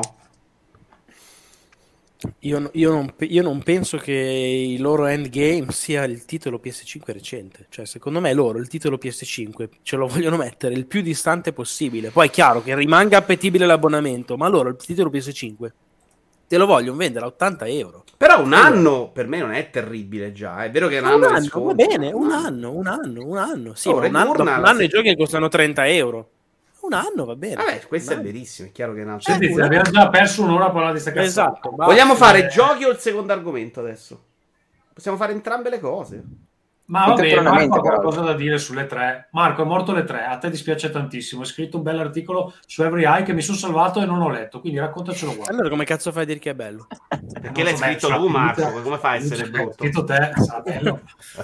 No, vabbè. Quante eh, cazzate che diciamo, è credibile. Ho scritto un articolo di, di, di, di- cercando, di commiato, di, di- di- di ricordo, perché lo- è legato alla mia, alla mia vita, letteralmente, nel senso che io sono diventato eh, una persona che vive di videogiochi, che lavora nei videogiochi, perché tre, Marco. da piccolo volevo, volevo andare alle tre come sogno di bambino che leggeva le riviste e in quest'ottica qui quindi ho proprio sempre avuto un legame particolare era una specie di sogno della vita a cui tendere e poi ci sono andato ed è diventata la droga a cui non potevo rinunciare mai e, mh, è morto le tre sì è morto ufficialmente sì Eh, c'è ancora qualcuno che secondo me è pazzo, che, ci- che crede alle parole dell'ESA, che sono tre anni che dice no, ma l'anno prossimo torniamo, eh, spacchiamo i culi, e tre anni che ogni volta non torna o fa figure di merda come l'anno scorso, uno show bruttissimo, ma al di là di quello che non c'è stato, ovvero tre, le ultime tre edizioni fisiche, secondo me pesa quello che c'è stato, ovvero il degrado evidente dei- degli ultimi anni direi 2017, 2018, 2019, le ultime tre edizioni che si sono fatte dimostravano veramente un calo preoccupante nelle assenze sempre più fragorose, prima Electronic Arts, poi anche Sony, Activision, cioè ma in generale uno show eh, con dei problemi nella sua formula stessa. Per me è e rimarrà per sempre un peccato perché a me piaceva l'idea del Natale dei videogiochi, della celebrazione, grazie Vito che mostra l'articolo, della celebrazione di quel momento lì che univa tutti, quelli che avevano andando il culo a vedere come il me, voto. ok bravo, quelli che avevano il culo come me di esserci, chi invece si organizzava il pizza e birra con gli amici, eccetera, eccetera, tutta questa roba secondo me è speciale, non tornerà più, ma soprattutto non, eh, non è... Ci sono due cose che si sottovalutano sempre. La prima è che non è ehm, sostituibile con degli altri eventi che per quanto ci provino non riescono ad avere quella risonanza lì, perché quella roba lì era proprio speciale, perché ne parlavano letteralmente al TG1, in un'epoca in cui del TG1 non si parlava di videogiochi, se si parlava se ne parlava male. Detto questo, eh, secondo me il vero grosso poi problema per quelli come me che vivevano la fiera è che tu puoi fare tutti i game show con chili del mondo, farlo ancora più roboante con più lustrini e più roba da Oscar, ma non c'è più lo show floor, quindi non c'è quel momento di andare a provare il gioco, andare a fare networking, andare a conoscere gente, non solo per me, per loro, cioè sono convinto che tanti progetti fighissimi sono nati perché eh, si trovava lì Miyazaki in America e ha conosciuto uno di un'altra software house. Ah, ma perché non facciamo questa cosa? E, viene- e nascono così le cose, cioè nascono così nella vita nostra, figuriamoci anche ad altissimi livelli. Questo momento di grande comunione, di trovarsi letteralmente tutti lì fisicamente a Los Angeles, che come è successo a me, vai a pisciare e incontri Miyamoto al cesso, e mi è successo, mancherà. Eh, però non è che siano scomparse le fiere, la GDC si fa ancora, ad esempio. Ma è troppo un'altra roba, Tommaso. Cioè, la GDC è veramente un- una scoreggia. Cioè, è- la, la Gamescom è gigante, ma non ha quel valore lì per Con l'industria. tutto il rispetto Cioè, alla per la Gamescom- GDC. alla, alla Gamescom n- non ci vanno le filiali, non ci vanno manco le filiali locali delle- dei, vari, de- dei vari publisher. Cioè, alla Gamescom c'è Nintendo Germania, non ci va Nintendo Italia. Figurati là che invece c'era Nintendo of America, Nintendo of Japan, Nintendo Italia, Nintendo Francia, Nintendo Spagna, tutti, tutti, tutti, uh, full force, perché tutti erano lì. È troppo Era diverso. una grande festa, una grande festa di paese, giusto? Io la, la sì. giudico dal, dal punto di vista dello spettatore. Io non ci ho mai avuto neanche il sogno di andarci là, onestamente. Ma di vederlo a casa bene, sì. E finalmente potevamo vederlo a casa, a casa bene e, e sta morendo. È chiuso. Esatto, mi manca proprio quell'evento aggregante, proprio di festa dei videogiochi che potrebbe essere fatto comunque in una roba in cui il mio scenario ipotetico oggi, semi-realistico, è che ai The Game Award ognuno di questi grandi porta una cosetta, un trailerino, un annuncetto, una cosa e fai un evento. Scusa, ma i Game Award non hanno riunisce. detto che loro la, la roba in, in giugno la fanno lo stesso. Sì, cazzi. sì, sì, certo. Beh, chi, Nickli, no? The Game Award. The Game Award sono Chiedi, Game Award. chiedi. Io parlo dei The Game Award che già adesso non sono una No, premiazione. come si ma- chiama quella estiva? Come... Summer Game Summer Fest, Game no? Fest. Sì, sì, Summer Game Fest. Sì, ma quello non è, non ce la porta. se ne fa un'altra. Capisco che Sì, però devi portare. Secondo me non è che il problema non è la fiera, perché in realtà l'anno scorso ci sono state 42. Non è il problema. Il problema è quello che ci porti dentro. Deve esserci una fiera in cui convinci Nintendo a dire: Guarda, dammi un trailer di un DLC del cazzo. Microsoft, che comunque secondo me a giugno la farà, e- e- ed è quella che ha il, il potenziale per farla anche. Vabbè, è l'unica che l'ha fatto l'anno scorso, quindi figuriamoci Esatto. se non la farà. Secondo me loro ce l'hanno anche per farla di loro adesso, una roba in cui possono mettere dentro un sacco di roba. Già Sony la vedo... anche più perché praticamente sono fatica. metà dell'industria a sto punto. Eh, eh, possono farlo. Sony già era scesa quando c'era stata, ti ricordate l'ultimo evento, quattro giochi, insomma faceva cose un po' 2018, 2018 con l'evento solo con i giochi non c'era sullo show floor. E... Ma aspetto che i The Game Award possano avere quell'importanza che ci riunisca tutti in una serata per fare una cosa figa. Ma non me la- per il resto mi aspetto quello che è stato l'anno scorso: mille eventi separati, cazzatine. Con Sony che si è stufata pure di fare i direct. Io sono stato molto critico sull'ultimo direct perché era veramente un direct mezzo ignobile in cui c'avevano un gioco e hanno detto facciamo quattro giorni dopo perché era bello. Quindi facciamolo con quelli brutti, cioè facciamo con la, con la mondezza lo state of play. Eh, secondo me da spettatore perdiamo tanto perché comunque anche quella, quella necessità di doverti guadagnare lo spazio in mezzo a tanta roba grossa e importante comunque ti spingeva a presentare qualcosa di figo. Però una cosa, cioè voi noi consideriamo cosa ci stanno perdendo gli sviluppatori dal fatto che non c'è più un evento No, no, di io aggregazione- solo spettatore dei di sviluppatori. aggregazione come le tre, però Marco diceva, cioè per magari eh, sono nati dei progetti così eccetera. Pensiamo a quello che guadagnano a non doversi preoccupare di sta cazzo di fiera prima dell'estate, per cui devi preparare delle demo, per cui devi avere i trailer pronti, per cui se non fai l'annuncio il tuo gioco non esiste per un altro anno, eccetera. Cioè, secondo me c'è quel vantaggio che non hai più quel problema, perché le tre è un problema per uno sviluppatore. E dove vai a cercare la visibilità, però, se non sei quello grosso che fa lo state of play singolo? Perché prima, Eh, ok, faticavi per stare alle 3, ma ti vedevano.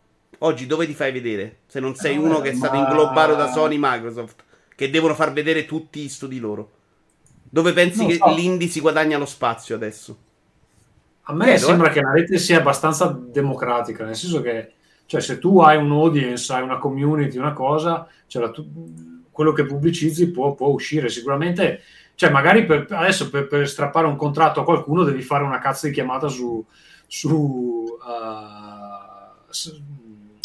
Zoom, però non lo so, cioè, mi pare che sia anche un problema in meno da, da risolvere. Secondo me è un guarda- problema in meno se sei quello che deve fare Silsong, perché comunque ce l'hai già e non devi preoccuparti di farti vedere. Se sei quello che deve fare Hollow Knight, oggi secondo me è drammatica proprio.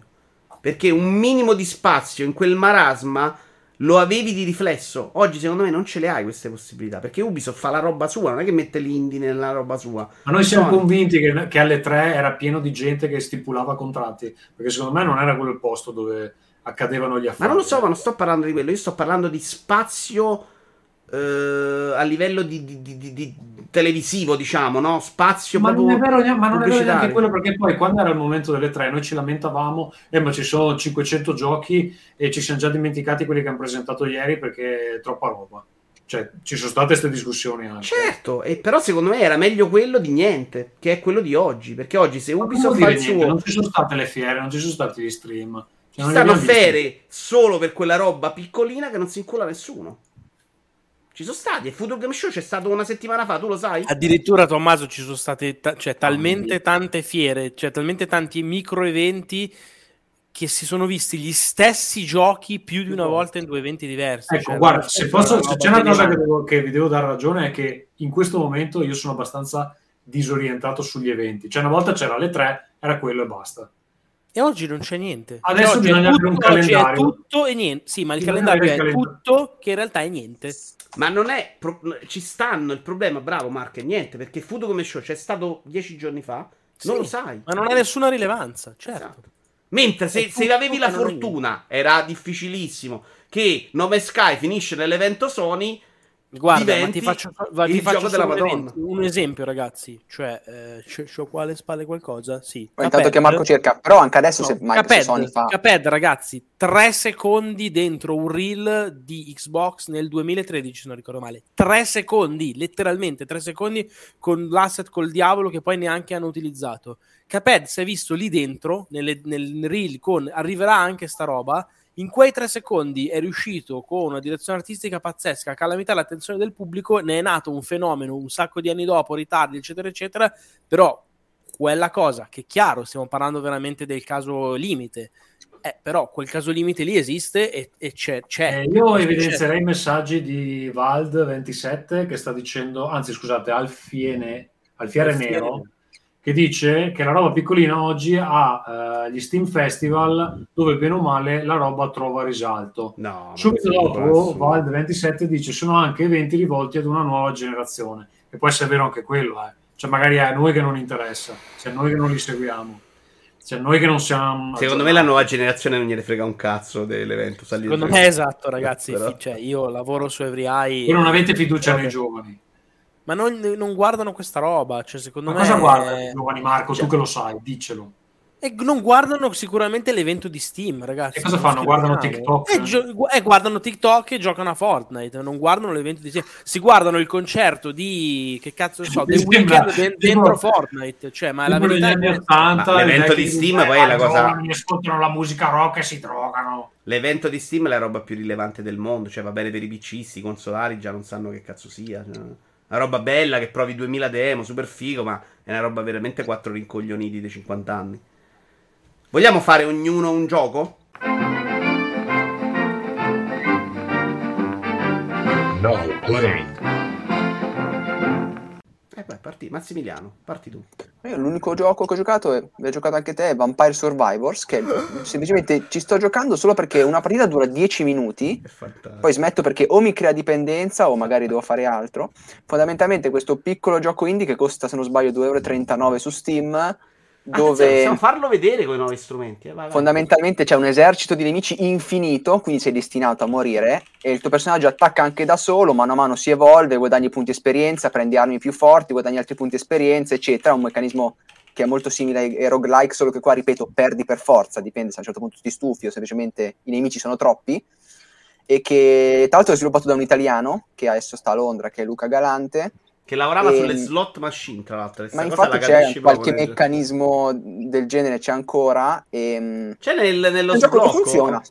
Semplice, funziona. Si sbloccano un sacco di nuovi personaggi, tutti tra l'altro con nomi italiani che mi fa molto ridere, tipo Porta la donna, che suona quasi come un'imprecazione e ci rido sempre tanto. Cioè, hai fatto apposta, credo. Sì, Cioè, sì, come no. eh, Ma Gennaro, eccetera. ricorda magari più Lupiro che altre cose roguelike, perché veramente la tua interazione è piccolissima. Cioè sei lim- Sì, sì, solo spostare il personaggio, per il resto fa da solo, gli attacchi Ed- sono automatici. Secondo me gli manca proprio un po' di progressione studiata. È in early access, quindi non è detto che gli manca. Ma anche, perché anche un po' di stile perché è altro perché lui non si aspettava il suo successo, che- gli è scoppiato in mano. Sì. Nel complesso, sai che non lo- mentre ci giochi arrivano mille nemici, non lo trovo osceno.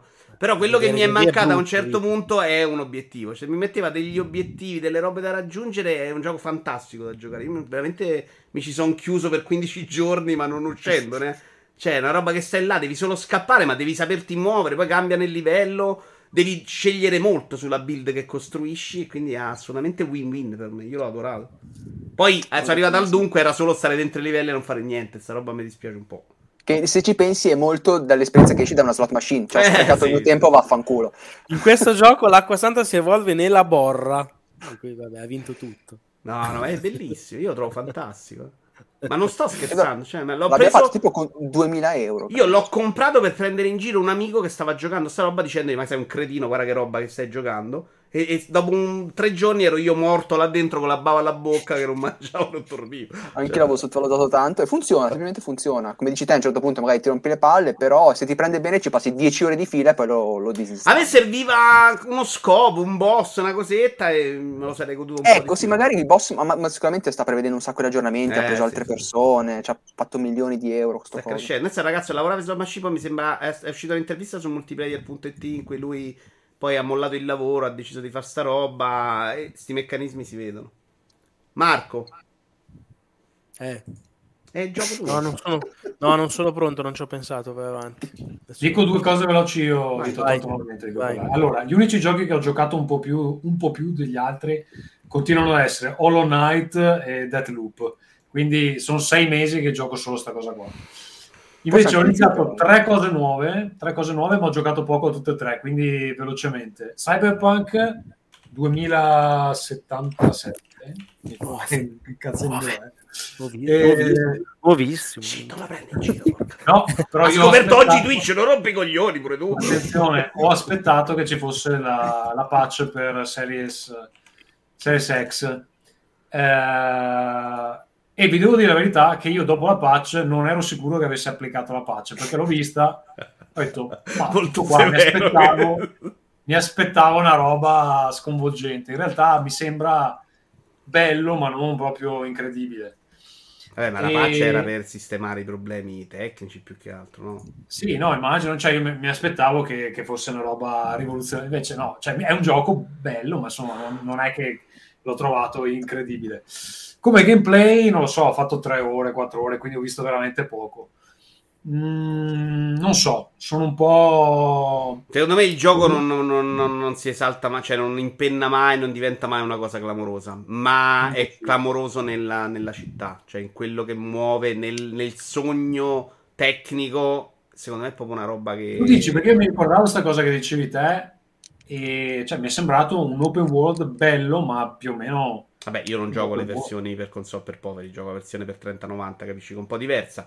E la versione 3090 è una roba che io mai successo, cioè sono sceso dalla macchina e sono andato in giro a piedi per godermi la mappa, appunto, per godermi Ma questa nella realtà, ci stai giocando in macchina, dai, affanculo scendo e devo dirlo me è una roba da quel punto di vista fuori di testa, cioè il livello di dettagli che trovi. Io mi ricordo una, sta cosa mi è rimasta impressa. Il riflesso sulla- sulle tendine, quelle che sposti quando vai nelle porte, sono lucide e c'è il riflesso della roba dietro. Cioè, secondo me è proprio bello starci dentro. Poi a giocarlo a me non ha detto veramente un cazzo. Quindi tu- tutto RTX, manetta... No, non esagerare che la 3090 col cazzo che facevi RTX a, nova- a manetta. Perché e soprattutto... Eh, le, le le puoi, le puoi usare, ma va a 30 fps che non va bene. Io so, Quindi- cioè, alla fine, all'inizio era un disastro anche con la 3090, poi tutto sommato sono riuscito a farlo girare un po' abbassando, facendo cose. E- ma soprattutto è un gioco che non aggiusti mai per la ro- le routine delle auto, quella roba è cioè, non aggiustabile. Comunque, Infatti- vabbè, eh, ne riparliamo fra 50 ore. E dopo due cose che ho iniziato: A Place for the Unwilling, che è un giochino che avevo su Steam in wishlist da mille, mille anni. Parla di questo tizio eh, che riceve una lettera di un amico che si è impiccato. Lui gli dice: Ti lascio il mio business, ti lascio tutti i miei segreti. Vieni in questa città. Non lo trovo. A Place for the A Place Unwilling. for the Unwilling. Unwilling. Unwilling. Ok. Eh, e niente, c'è questo è, è un visuale isometrica, è un'ambientazione un po' tipo tardo gotica, una roba del genere. E niente, se si, arriva in questa città bisogna investigare su cosa è successo all'amico, si prende il sopravvento sul suo business, eh, si devono comprare e vendere cose. Tutte le persone che si incontrano per strada sono delle specie di ombre che eh, acquisiscono un'identità solo dopo un tot che... ehm, cioè, devi, devi fare delle cose prima che queste persone acquisiscano un'identità, se no sono questa specie di ombre. C'ha un'atmosfera abbastanza linciana, se, se vogliamo, e se non sbaglio ci sono tipo 21 giorni per risolvere tutto l'enigma. Se scade il tempo succede qualcosa, ma non so cos'è, penso che vada tutto a puttane. Quindi l- l'avevo, l'avevo messo nella, nella Bellino wishlist come stile da vedere, molto bellino. L'avevo messo nel- nel- nella wishlist perché mi hanno detto è tipo Pathologic, però fatto bene. siccome Pathologic è concettualmente bellissimo, ma il gioco è ingiocabile, e ho detto, vabbè, proviamo questo. E, e quindi l'ho preso su Switch, adesso è uscito da poco e ci giocherò un po' di più. L'altra, l'ultima cosa che ho giocato qualche ora, ho fatto Death's Door, che però non mi sta piacendo più di tanto, ma forse ne avevo già parlato. Perché sei Eh, stronzo? E quindi Rispetto l'opinione di tutti. mi ha un po', mi ha un po' deluso e quindi non ho tanta voglia di andare avanti. Basta, non, non sto giocando nient'altro.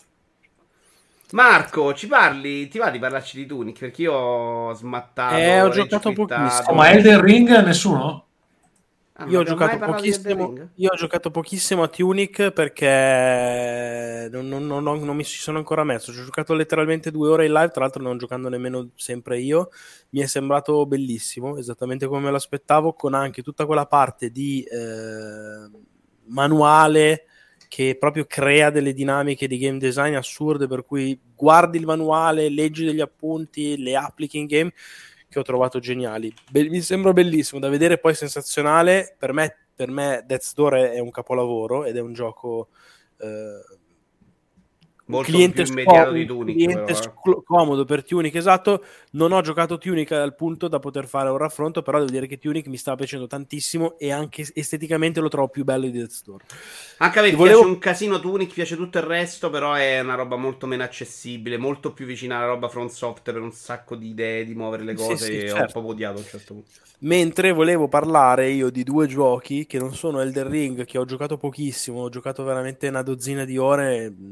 Mi è sembrato spettacolare, mi è sembrato fenomenale anche nel suo approccio all'open world, che a me mediamente non piace, ma che invece qui ho trovato proprio di grande interesse. Però, ripeto, ho giocato nulla, quindi non ne parlo, se non dire questo. Volevo parlare di due giochi particolari, sono i miei giochi per ora preferiti di quest'anno che sono rispettivamente Windjammers 2, che è uscito all'inizio dell'anno e che è un seguito pazzesco di un capolavoro della vita del Neo Geo che ho divorato in sala giochi e ho riscoperto negli anni recenti grazie proprio alla, convers- alla remake di Dotemu giocandolo un sacco di volte con gli amici, ecco qui con Fossetti, ma bellissimo, c'è proprio un gioco secondo me spettacolare l'originale e questo remake cioè questo remake, scusate, questo seguito è stato fatto con i mezzi di oggi, ma la concezione di 25 anni fa eh, ed è secondo me una cosa fatta con una cura, una, una perizia, un'intelligenza e un'immediatezza arcade senza pari. Per me è un capolavoro. Io non riesco assoluto. a giocarci, Marco.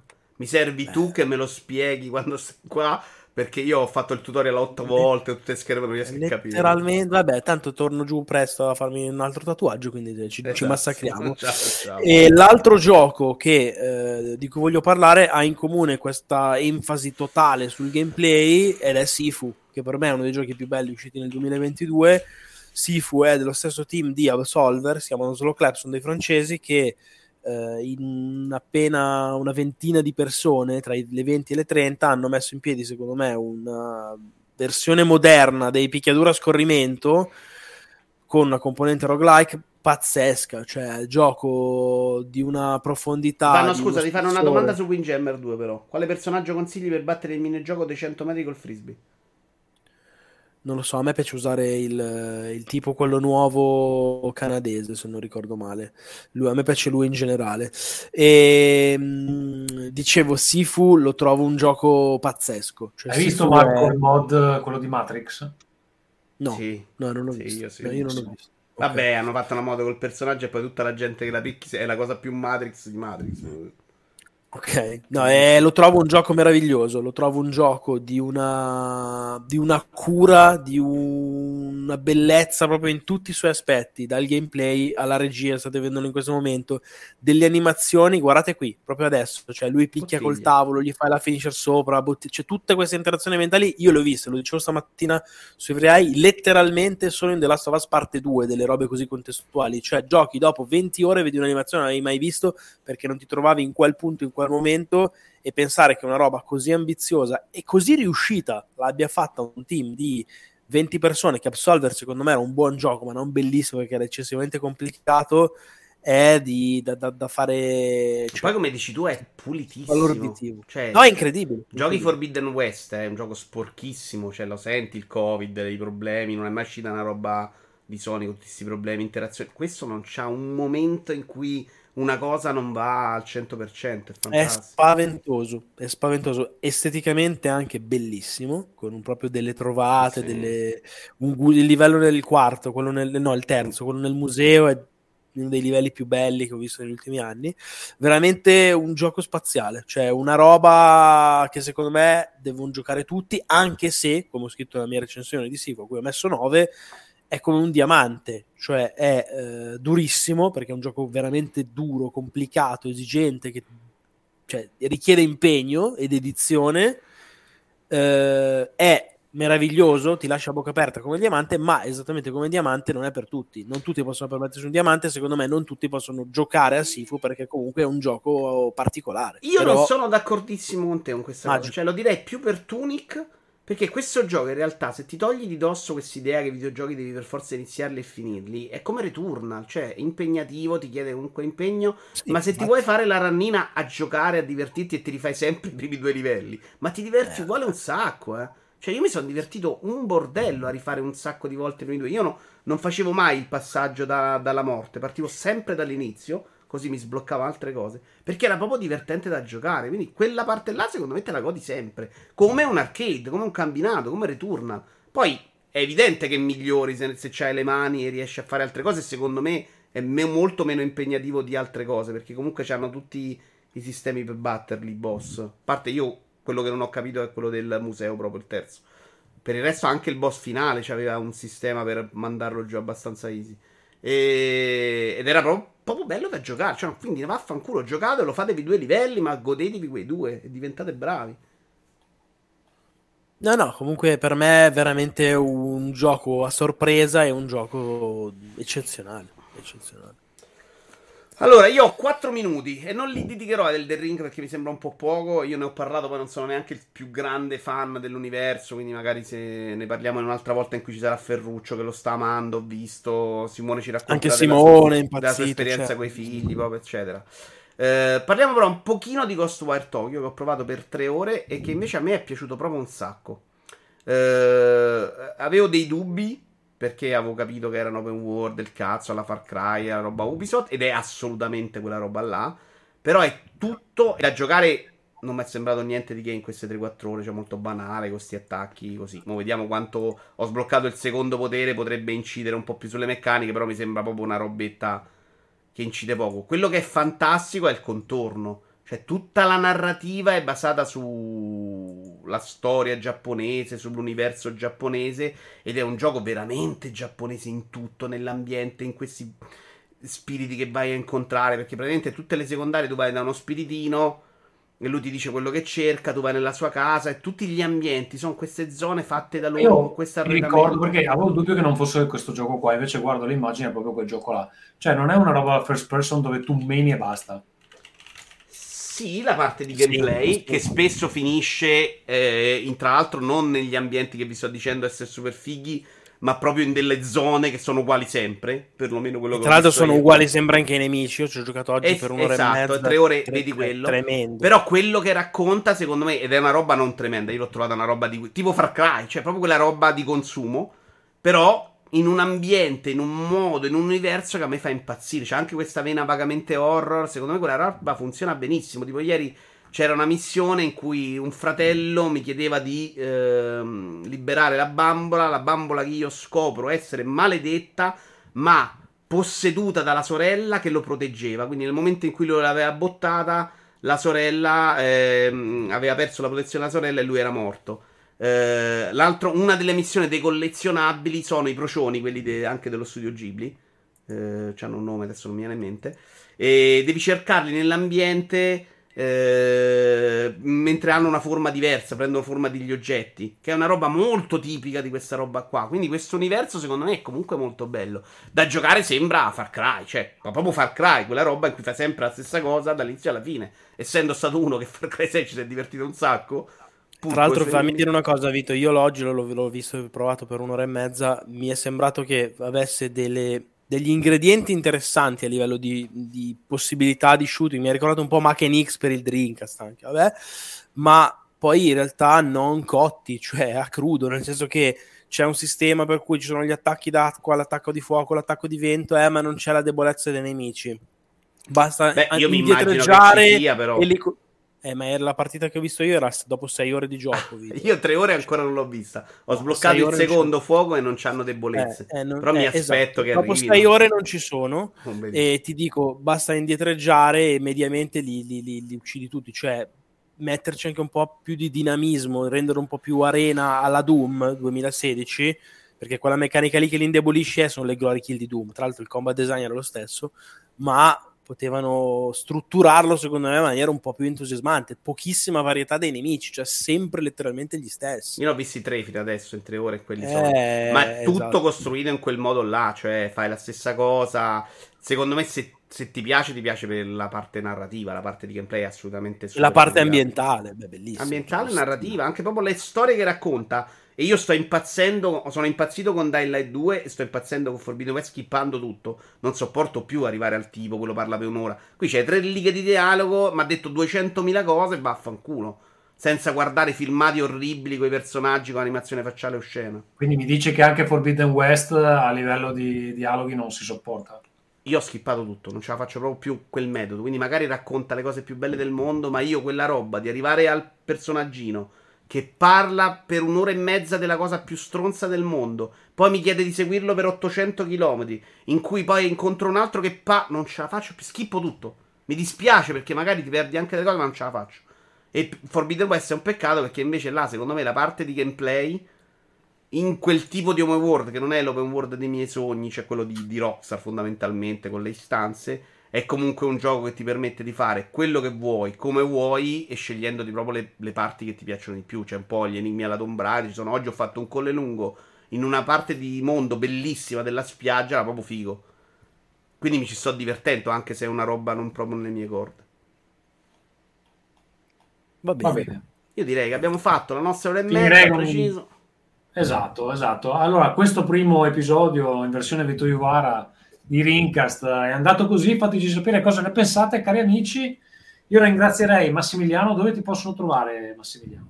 Su Twitter tendenzialmente o da poco su livello segreto che è nata da poco come istanza di Mastodon e ci sono andato e mi trovo bene. Eh, Parla, se no- parla, parla- parla, mh, per l'uomo della strada. Che cazzo è un'istanza di Mastodon? Vabbè, Mastodon è una piattaforma, a livello segreto è un social nato da poco, ci sono un, mil- un millino di persone su È senza una specie di social network eh, Privato. Privato. senza algoritmi né niente, tranquillo, visto che ultimamente sto facendo tante cose sui social, serviva un posticino più tranquillo. Infatti Twitter lo usando di scusa, eh. adesso non voglio darti dei rincoglioni. Ho anche una newsletter settimanale dove se non ci avete voglia di leggere le notizie tutti i giorni, eh, un- la domenica mattina c'è una newsletter dove approfondisco alcune cose, in breve ne metto altre, 10 minuti si legge e potete leggerla serenamente dalla vostra Però casella tu ci metti otto ore a farla, vero? Sì, ci metto circa 8-9 ore a farlo ogni settimana. E vabbè, Ma sul mio profilo Twitter MSM di Marco trovate, trovate dove iscrivervi e tutto. sì. Non abbiamo parlato di Kirby, ci hanno ragione, cazzo. Però abbiamo finito il Non ne, tempo, ne parleremo. Kirby, ne parleremo, ne parleremo sicuramente. Giocato il demo, non ho detto un cazzo, però forse è che sono morto dentro, non sono sicuro. E... secondo me anche fuori non benissimo tra l'altro. Marco, te dove possono trovarti? Ma sì va dai lo sanno non ti preoccupare Dai, lo potete trovare su Every Eye eh, oppure da dei parrucchieri, da dei parrucchieri molto creativi. esatto. anche volentieri Vito, ti possono trovare sul tuo canale visto che siamo, Siamo qua. già qua. Grazie, grazie per la presenza. Sono molto contento di questa cosa di Rincast. Grazie anche a Tommaso che ha accettato morendo dentro di, di cedere un po' del controllo. Però alla dai, corporation. Sono contento. Corporation Vito Iovara. Ciao a tutti, grazie. Ciao, ciao, ciao.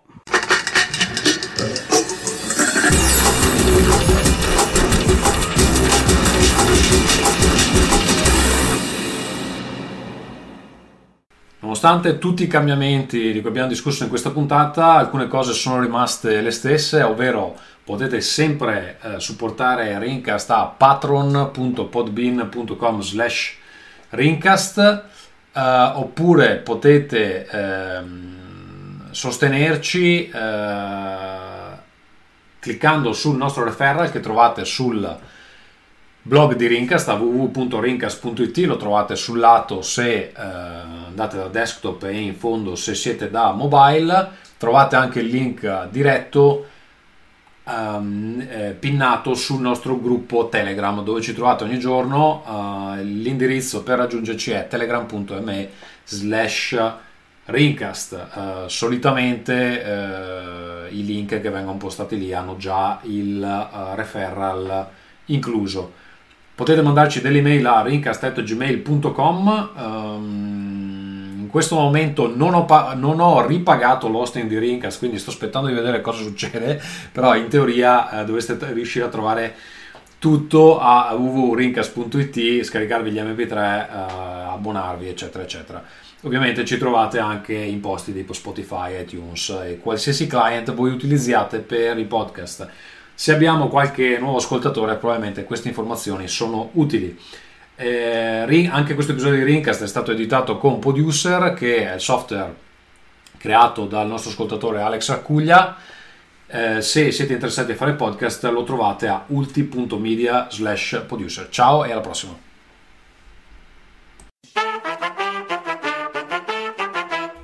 Ringcast.